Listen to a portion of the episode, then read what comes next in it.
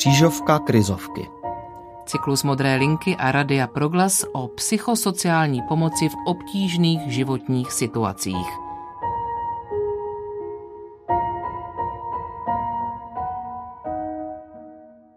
U pátého, prozatím posledního dílu našeho cyklu Křížovky krizovky vás opět vítá Jaroslav Tomáš a Adriana Roužičková.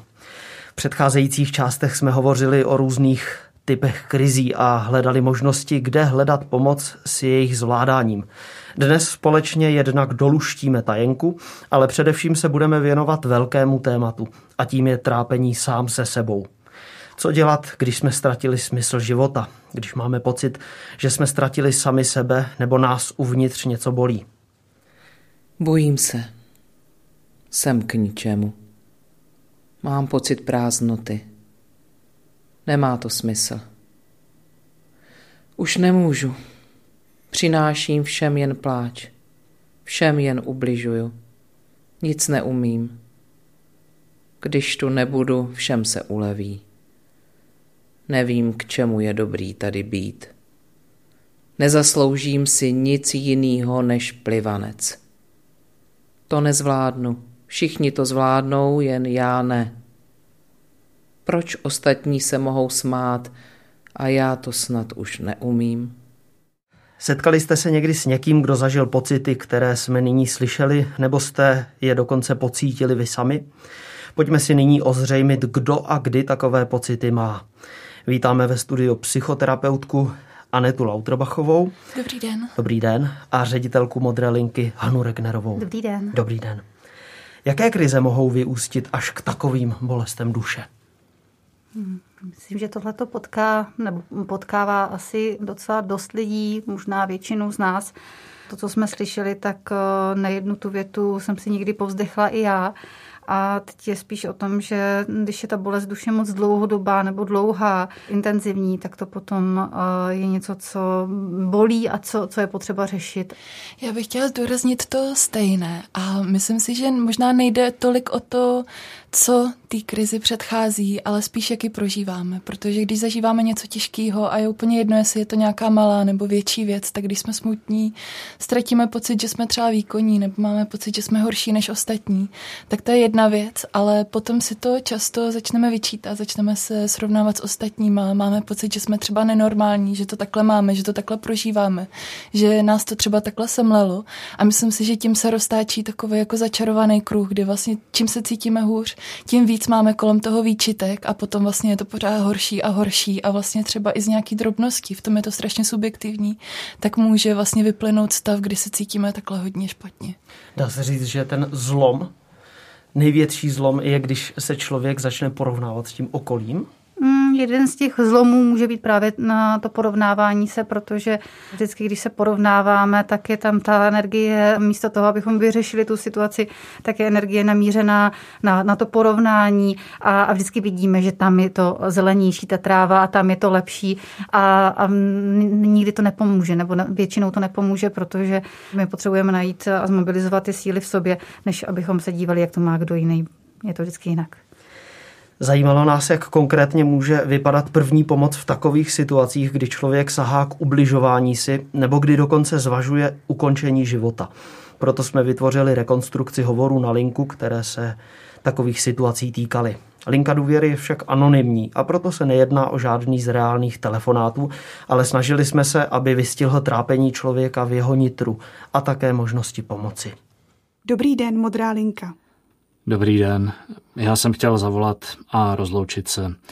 Víte, sedím tady a všechno mám nachystaný, ale přišlo mi, že bych ještě potřeboval někoho slyšet. Omlouvám se, byla to blbost. Poslouchám vás a chci vás ujistit, že to blbost nebyla. Pokud jste měl takovou potřebu, je moc dobré, že jste si dal ještě šanci. No víte, já nechci, abyste mi to rozmlouvala, jen jsem... Já vlastně nevím, co jsem... Vnímám, že je to pro vás velmi těžká situace. Přišlo by mi užitečné, kdybyste zkusil vyjádřit, co vás přivedlo až k vašemu tak závažnému rozhodnutí. Je to možné? Uh. Chcete mluvit o něčem jiném? Jsem tu pro vás, poslouchám. No, chci vám říct, abyste věděla, že mám důvod a že to ani jinak nejde. Ano, poslouchám. Víte, já jsem strašný šmejt. Já jsem udělal levárnu a já už ji nemůžu napravit. Já, já... Slyším, že je to pro vás těžké. Mluvíte o levárně, kterou podle vás nemůžete napravit? No, já jsem okradl a zadlužil ségru. Je to jediná osoba, která mi ještě zbyla a já jsem jí podvedl a na její jméno jsem si nepůjčil 50 tisíc, ale půl milionu. A zase jsem o všechno přišel. Jsem hajzl a bude lepší, když to nebudu. Jsem k ničemu. Jestli tomu rozumím dobře, tak jste přišel o peníze, které nebyly vaše a tím jste zadlužil svou sestru a teď nevidíte cestu, jak to napravit a proto zvažujete, že bude pro vás nejlepší ukončit svůj život? Jo. Mluvil jste také, že sestru vnímáte jako jediného člověka, který vám ještě zbyl. Z toho usuzuji, že k ní máte úzký vztah, že ji máte rád. Jo, je sama s dětskem, rozvedená, naši už nejsou. Pomáhala mi, tu půjčku nechtěla, ale pak souhlasila, ale já ji podvedl. A teď nemám nic. A to byl ten důvod, který vás přivedl až k úvahám o ukončení? Jo, já už nemám jinou možnost. Mám to připravený. Děkuji, že jsem s vámi mohl ještě mluvit. Přemýšlím nad tím, co jste dosud řekl. Máte svou sestru rád, ale udělal jste, jak jste říkal, levárnu, nevidíte jinou možnost. Zasáhl jste do jejího života, jestli tomu dobře rozumím, zadlužil jste ji. To určitě není jednoduchá situace pro vás, ale ani pro ní. Napadá mne, jak bude celou situaci vnímat, když se dozví, že je zadlužená a že nemá ani bratra. No, já nad tím jsem nepřemýšlel.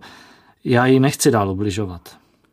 Rozumím, máte sestru rád a nechcete jí ubližovat. Vnímám, že jí naopak chcete pomáhat. Jo, já... Vy myslíte, že to nemám dělat? Uvažuji nad tím, co by chtěla vaše sestra a co byste chtěl kvůli ní vy. Já... Já omlouvám se, já to ji nemůžu dělat. Já jsem jí nechtěl ublížit. Já... Co mám dělat? Rozumím tomu správně, že jste přehodnotil, že byste si vzal život a že nyní byste potřeboval vědět, co dělat s tím dluhem? Ano, víte, já jsem jen nevěděl, co mám dělat. Tak mi přišlo, že bude nejlepší z tohohle světa zmizet. Ale nedošlo mi, že bych to podělal ještě víc. Dobře, pojďme se tedy podívat, jaké možnosti jsou, co jste zkoušel a co je ještě možné vyzkoušet. Slyšeli jsme velmi silný příběh. Člověku musí být opravdu těžko, když uvažuje o tak radikálním kroku. Ale bylo vidět, že pomůže, když se na to své trápení nebo vlastně i řešení, které chce udělat, podívá očima druhého. Co by provedl tomu druhému člověku, tomu, na komu mu záleží. Jaké další pomoci by v této situaci mohly být? Napadá vás, jak by ten telefonát mohl třeba pokračovat? Myslím, že tady v tom telefonátu bylo hodně naděje už, že tam bylo hodně toho, co ten člověk už eh, může vzít a, a může zatím mít. Takže tady už by se podle mého trošku lépe pracovalo, než, než úplně na začátku, kdy jsme slyšeli, že vlastně ta beznaděj byla velikánská. Já myslím, že tady na tom rozhovoru je krásně vidět to, jak když jsme prostě v úzkých, tak vlastně i ten pohled na ty možnosti řešení je vlastně strašně zúžený. Takže v tomhle jenom, když to někdo druhý vyslechne a vlastně dovolí nám ty emoce, aby nějak trošku odešly, tak možná se nám rozšíří pohled, co všechno je dostupného. A věřím, že tady po tom rozhovoru by klidně mohla následovat třeba odkaz na nějakou další péči nebo třeba poradnou nějaké třeba občanskoprávní pomoci a podobně. Tohle všechno by už tomu člověku mohlo pomoct udržet se v nějaké psychosociální síti pomoci. Tedy už takové konkrétní kroky. V této fázi už je to o tom konkrétním, už to hledání té pomoci je lepší, protože člověk už ví a my třeba i na té lince víme, kam potom odkázat toho člověka, aby řešil ty konkrétní věci a dělal krok po kroku. Poslechněme si ještě jeden telefonát, který z důvodu důvěrnosti také není autentický, ale v každém případě podobné příběhy a trápení jsou na lince celkem dost časté. Dobrý den. Dobrý den, modrá linka, slyším vás. Já, víte, já jsem potřebovala s někým mluvit, s někým, kdo mě nebude soudit, vlastně kdo mě nezná, protože jinak mě soudí všichni. Jsem odporná hysterka a, a že jsem obluda a že nejsem k ničemu. Slyším vás a vnímám, že vám není dobře, ale že hledáte pro sebe pomoc a... No, víte, já, já jsem dneska nech, já jsem se dneska nechtěla pořezat. Už nemám kam, aby, aby to naši nepoznali. Tak to jsem rád, že jste si dala šanci a hledáte jiné možnosti pomoci, než je ubližování. Můžete mi... Já víte, já jsem nikdy nebyla moc oblíbená, ale teď už nemám fakt nikoho. Nemám žádnou kamarádku. Škola mi nejde tak, jak by si naši představovali a ty taky nezajímám, protože furt řeší buď sami sebe nebo obchod. Vlastně vůbec nevím, k čemu tady jsem. Nejsem hezká, nic výjimečného neumím. Kluky taky nezajímám a navíc se mi teď všichni jen vysmívají. Vnímám to dobře, že vaše trápení už je další dobu, ale že se teď stalo něco, co všechno prohloubilo. Ano, víte, já se cítím strašlivě sama. Ale když mám někam jít, tak stuhnu a udělá se mi až fyzicky špatně jako na zvracení. No a, a to se mi bohužel i stalo. Především tlačili na mě a nutili mě, že musím. A já jsem to nevydržela. Dostala jsem strašlivý záchvat. Ječela jsem a pak jsem utekla. A teď, jsem, teď už jsem sama definitivně. Už nejsem schopná výjít ven ani do školy. Teď mi to prošlo, protože jsem mámě nakecala, že mi není dobře, tak mě nechala tři dny doma, ale zítra už musím. Když jsem si měla začít připravovat věci do školy, tak jsem to nedokázala. Takovou blbost a začala jsem se třást a, a potřebovala jsem se pořezat. Ale už nemám kam, tak, tak jsem vám vlastně zavolala. Tedy i takové telefonáty na lince máte. Jak se v takové situaci dá pomoct? Vždyť to není jeden problém, jak jsme slyšeli. Přijde mi, že ta dívka úplně sama a zavelená vším. Co s tím? Já myslím, že to první tam proběhlo i v tomhle telefonátu, je to to první vyslechnutí. To, hmm. aby ty, ty emoce vyplavaly ven, aby ty věci šly, šly ven. A myslím, že ten první krok je to vyslechnutí. Mm, určitě.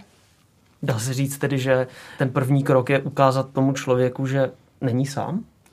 Jednoznačně, že není sám, že vlastně má to ucho, kdo, kdo mu naslouchá, nebo někoho, kdo mu naslouchá a postupně vlastně pojmenovává ty věci, které toho člověka tíží. Tam jsme slyšeli, že vlastně tu dívčinu tížilo mnoho problémů a vlastně i tím, že si to člověk pojmenovává, tím, že vlastně to nějak dává do nějaké struktury, už sám si říká, aha, tak tohle souvisí s tímhle a potom ty jednotlivé otázky toho naslouchajícího ho můžou přivést k tomu řešení nebo většímu náhledu na tu situaci. Jako na linkách důvěry vidím hlavně výhodu to, že člověk může zavolat vlastně odkudkoliv a kdykoliv. Jo? Takže si může najít k tomu nějaký svoje oblíbené místo, kde mu je třeba bezpečně. A nebo může zavolat ve chvíli, která mu vyhovuje, nemusí čekat na čas, který mu dal ten odborník, který mu třeba ani tolik nesedí.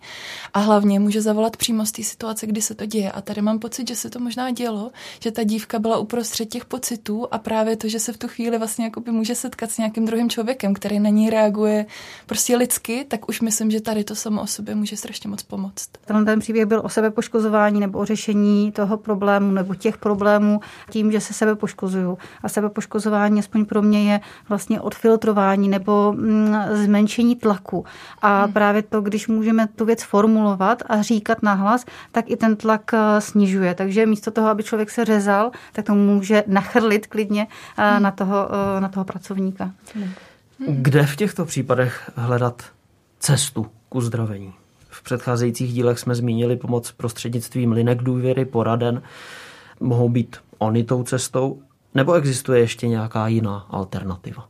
Ty jsou pravděpodobně právě tak, jak říkala kolegyně, první, ale nemůže to být dlouhodobá péče, protože je to příliš právě takové to krizové, takové to, eh, aby ten člověk dostal tu pomoc hned, ale potom určitě existují další možnosti pomoci. Uh-huh, uh-huh. Určitě nevýhoda na lince důvěry může být to, že vlastně toho druhého člověka úplně tolik neznám, že tam slyším jenom jeho hlas a příště, když zavolám, tak uslyším zase někoho jiného. Což v některých situacích je výhoda, ale potom dostávat se nějak jako hloubějš k sobě, víc rozumět svým pocitům nebo třeba i dávat význam tomu, co jsem prožila, jak se s tím popasovat, tak to je spíš lepší s člověkem, který ho potom už znám trošku osobnější, se kterým můžeme navazovat, se kterým můžeme vytvářet takovou jako dlouhodobou podporu. Toho prvního telefonátu jsme říkali, že bychom na linkách dávali tu další pomoc, tam doporučovali třeba dluhovou poradnu a podobně, tam byly ty konkrétní poradny. U toho druhého telefonátu si myslím, že by to spělo k nějaké dlouhodobé terapii nebo nějakým způsobem hledání s tím člověkem, aby právě navázal ten vztah, jak říkala kolegyně, s někým, kdo s ním bude procházet to problematické období, tak nějakou další dobu a, a bude mít s ním vztah a bude vědět víc. Dá se nějak vybrat na základě vašich zkušeností eh, osvědčený, nejúčinnější způsob mm-hmm. té pomoci? Mm-hmm. Tak obecně pokud mluvíme o psychoterapii, tak je to prokázáno jako léčebná metoda, která je efektivní. Jo, nedá se říct, že po každé, každému pomůže v té největší míře, ale je to prostě nějaká léčba, která už byla opakovaně studována ve velkých studiích, takže je to určitě něco, čemu lidé mohou věřit. A potom především záleží, protože těch způsobů, jak eh, se, se takhle setkávat v terapii s člověkem. A je to nejenom, že sedíme naproti sobě, ale je to třeba i tanečně pohybová terapie nebo jinak expresivní, těch možností je vlastně strašně moc. Tak eh, spíš záleží na tom, jak mi sedne ten druhý člověk, protože je to někdo, komu se svěřím možná poprvé, komu se svěřím třeba s něčím, za co se stydím a tak je potřeba, aby to byl někdo, kdo mi je tak nějak jako i vlastně možná sympatický, kdo ve mně zbuzuje důvěru. Takže především bych řekla, že to je o tom člověku, aby mi seděl. Jak kolegyně říkala, tak eh, je mnoho směrů terapií, takže jednak eh, ten přístup toho, jestli ta terapie bude nějaká hlubina, půjde do hloubky, nebo spíš půjde potom, jaká je struktura rodiny, co, co ten člověk zažil, nebo možná ta expresivní nějaká terapie, tak to je jeden, jedno to hledisko, ale já si myslím, že opravdu je důležitý, aby ten člověk našel toho zpřízněného, aby si fakt jako sedli, protože tam je důležitý ten vztah, což my na lince úplně nemůžeme dát, protože opravdu je to ta krizová pomoc, dovolá se jednou tomu a jednou tomu. Takže eh, tam to není o vztahu. Tady ta terapie, tak aby mohla zafungovat, o vztahu musí být.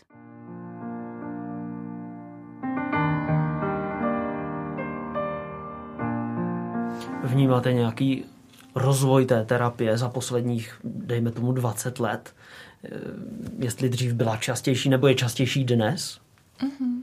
Tak určitě je čím dál tím častější, ale když zmiňujete 20 let, tak to mi vlastně přijde strašně málo, protože historie psychoterapie je třeba už 120 let. Takže eh, navíc se vyvíjela vlastně s forem pomoci, který jsme znali i dřív, třeba spověď faráři, že jo. Takže v tomhle je to vlastně ten rozhovor nějak už jako dlouze rozvíjený a za těch posledních 20 let bych řekla, že je to možná čím dál aktuálnější, protože těch jakoby rovin, co na nás dolíhá, těch témat i v souvislosti třeba s online prostředím, tak je vlastně čím dál tím víc, takže myslím, že to vytváří čím dál tím větší tlak a i na čím dál mladší lidi třeba. Mě velice zaujalo, že komunikujete i prostřednictvím chatu. Mm-hmm. Že e, to, ta terapie je, že skutečně jde s dobou a pokud se mladý člověk, který se stydí zavolat, stydí mm-hmm. se toho osobního kontaktu, tak toto je možná pro něj taková nejpřijatelnější cesta někdy. Mm-hmm, určitě. A navíc mladí lidi běžně fungují že jo, na chatu, takže jsou takhle zvyklí komunikovat. A nebo myslím, že i ten telefon, nebo třeba Skype bez kamery, nebo WhatsApp bez kamery, tak je vlastně v tom, že my si v tom najdeme to pohodlí, takže ten člověk může zavolat a už i terapeuti takhle pracují na dálku online, i třeba bez té kamery, tak může zavolat klidně prostě z toho gauče, kde se mu nedaří se celý den zvednout. V tom vnímám jako vlastně velkou výhodu, že mu můžeme opravdu víc stříct. Ale zase je to o tom nastavení jak toho terapeuta, tak i toho člověka. Ne všem terapeutům to vyhovuje takhle na dálku. Potřebují mít toho člověka v té místnosti a, a vlastně i to, že ten člověk se obleče a udělá ten rituál, dojde eh, do té terapeutovny, tak je něco, eh, co třeba pomáhá nějakému režimu nebo té koncentraci na sama sebe, na tu léčbu. Takže ne všichni terapeuti to takhle mají a, a nabízejí, ale je jich mnohem víc a, a rozšiřuje se to a zase ne mm, pro všechny klienty to je. Mm-hmm. Mohu vás poprosit ještě vysvětlit, jaký je rozdíl mezi eh, psychoterapeutem, mm-hmm. klinickým psychologem a psychiatrem? Mm-hmm. Tak uh, psychiatr má vlastně lékařské vzdělání, takže uh, úplně nejjednodušší pro zapamatování je, že to je ten člověk, který mi může předepsat léky a někdy k tomu jako další léčebnou metodu dělají i psychoterapii, ale není to úplně běžné.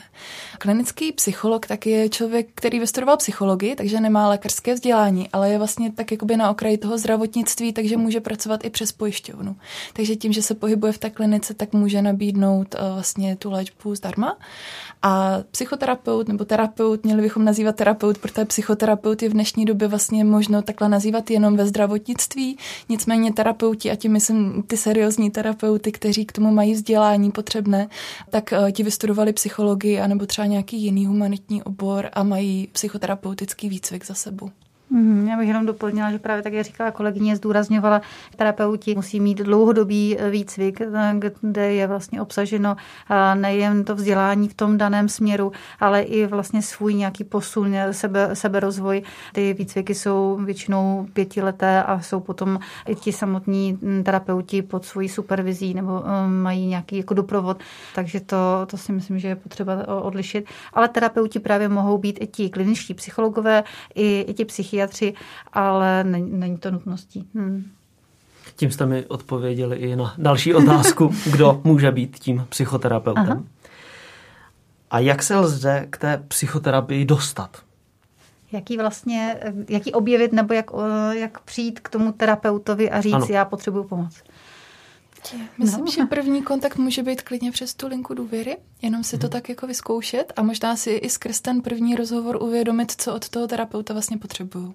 Je tenhle ten problém, nebo ty problémy, nebo ta situace, ve které se nacházím, je to spíš něco, co bych vlastně potřebovala v tom hledat řešení, čeho se chytit, tak v tom případě bych se asi obrátila na terapeuta, který je vlastně takhle zaměřený, typicky třeba kognitivně behaviorální terapie, a nebo možná víc potřebuju se zaměřit na své pocity a nějak si v tom ulevit a potřebuji, aby mě ten druhý chápal. A když mám tady tu odpověď, tak je potom mnohem snažší toho terapeuta si najít, protože když se podívám na webovky nebo třeba na nějaké rozcesníky, tak ti terapeuti o sobě něco píší, z fotky vidíte, co to je za člověka, nebo třeba si najdete jeho článek, blog a z toho vidíte, jestli vám ten člověk sedí, jak uvažuje, a třeba jak i mluví o terapii. Já mám teda většinou zkušenost, že uh, lidé se do, dozví od, od svých známých, že mají nějakou zkušenost s někým, uh, nějaké doporučení, když někoho takového hledají, tak, tak rozhodí, zeptají se, rozhodí ty sítě. Je to takový to lidský, že vlastně se člověk dozví, jestli právě mu ten člověk bude sedět nebo ne. Je pravda, že když se na to dívám jako terapeut, tak tohle je asi nejlepší reklama, protože ke mně chodí většinou mladé ženy a často se mi stává, že potom třeba přijde jejich kamarádka nebo jejich kamarádky a že se vlastně takhle na to odkáží, že možná třeba jak ta žena začala jinak uvažovat nebo se jí třeba hodně ulevuje, dělá nějaké změny ve svém životě, tak to spoustu lidí okolo i třeba inspiruje. Takže myslím si, že terapie není jenom v těch opravdu vážných případech, ke kterým jsme se tady dostali, ale i třeba v nějakém rozvoji, prostě v tom, jak se v tom životě mít třeba trošku líp.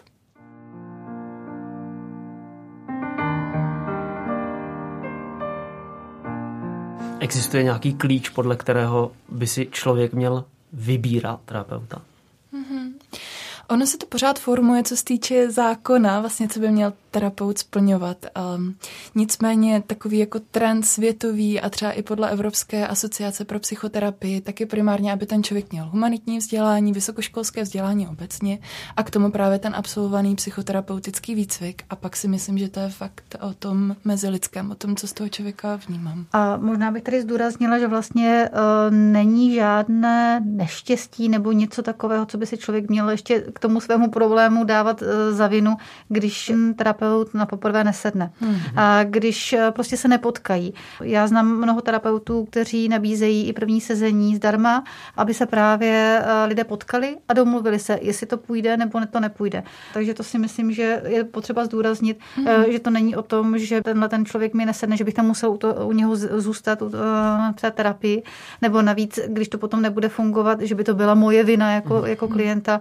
Ne, já myslím, že v tuhle tu chvíli je potřeba říct, že, že musíme si sednout zvládnout. A úplně ten jasný klíč eh, bych hmm. řekla, že, že není, no, že to opravdu je potřeba hmm. vyzkoušet.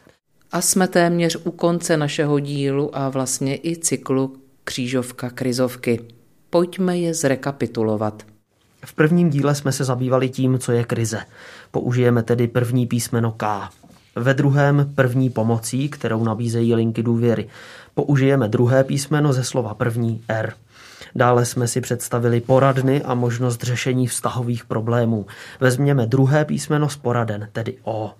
Konflikty a spory, hlavně v rodině, byly tématem čtvrté části cyklu. Symbolizuje je písmeno K. A dnešek byl o hledání smyslu, vlastní identity a terapii, kde hlavní roli hrají pocity. Poslední písmenko je tedy Y a odkrývá tak tajenku, kterou tvoří slovo kroky. Proč právě tato tajenka kroky?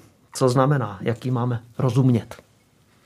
Tady ta tajenka vlastně taková symbolická, my jsme vlastně o tom trošku mluvili v tom rozhovoru, eh, že proto, aby člověk eh, mohl mm, překonat nějaký problém, nějakou tíživou situaci, tak by měl dělat postupné kroky, neměl by dělat možná spíš krůčky, kdybychom měli víc dílů, tak bychom možná řekli krůčky, než aby se nechal zavalit eh, tím problémem, ale opravdu kráčel postupnými kroky kroky z krize. Říká ředitelka Modré linky Hanna Regnerová, které tímto děkuji za rozhovor i spolupráci při tvorbě tohoto cyklu. Děkuji. Mé díky patří také psycholožce a psychoterapeutce Anetě Lauterbachové. Děkuji, že jste přišli. Děkuji za pozvání. Děkujeme. Tímto cyklus o psychosociální pomoci v obtížných životních situacích končí. K opětovnému poslechu bude nadále k dispozici v audioarchivu na Radiu Proglas a podcastových aplikacích. Děkujeme za ohlasy, podporu a tipy na další konkrétní témata, kterým bychom se mohli věnovat. Pokusíme se s nimi dobře naložit. S přáním všeho dobrého se loučí Adriana Ružičková a Jaroslav Tomáš. Nechej všeho být a pojď si ke mně za stůl na pár minut sednout. Dejme zbraním klid a kledu odhodlání v oči nepohlédnout.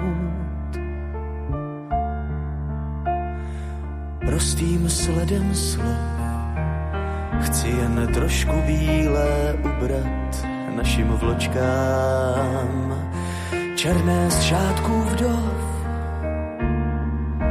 Slyš má čtyři slova,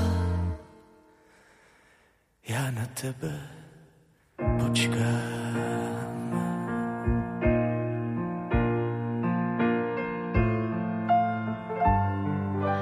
Všechno chce svůj čas, je ta kapka vody na čepeli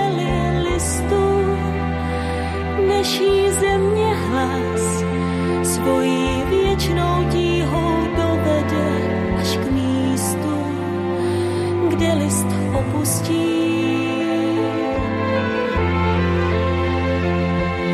A zpět do země se usmířena vrátí a pak odpustí na sám konec moře, kde se navždy ztratí.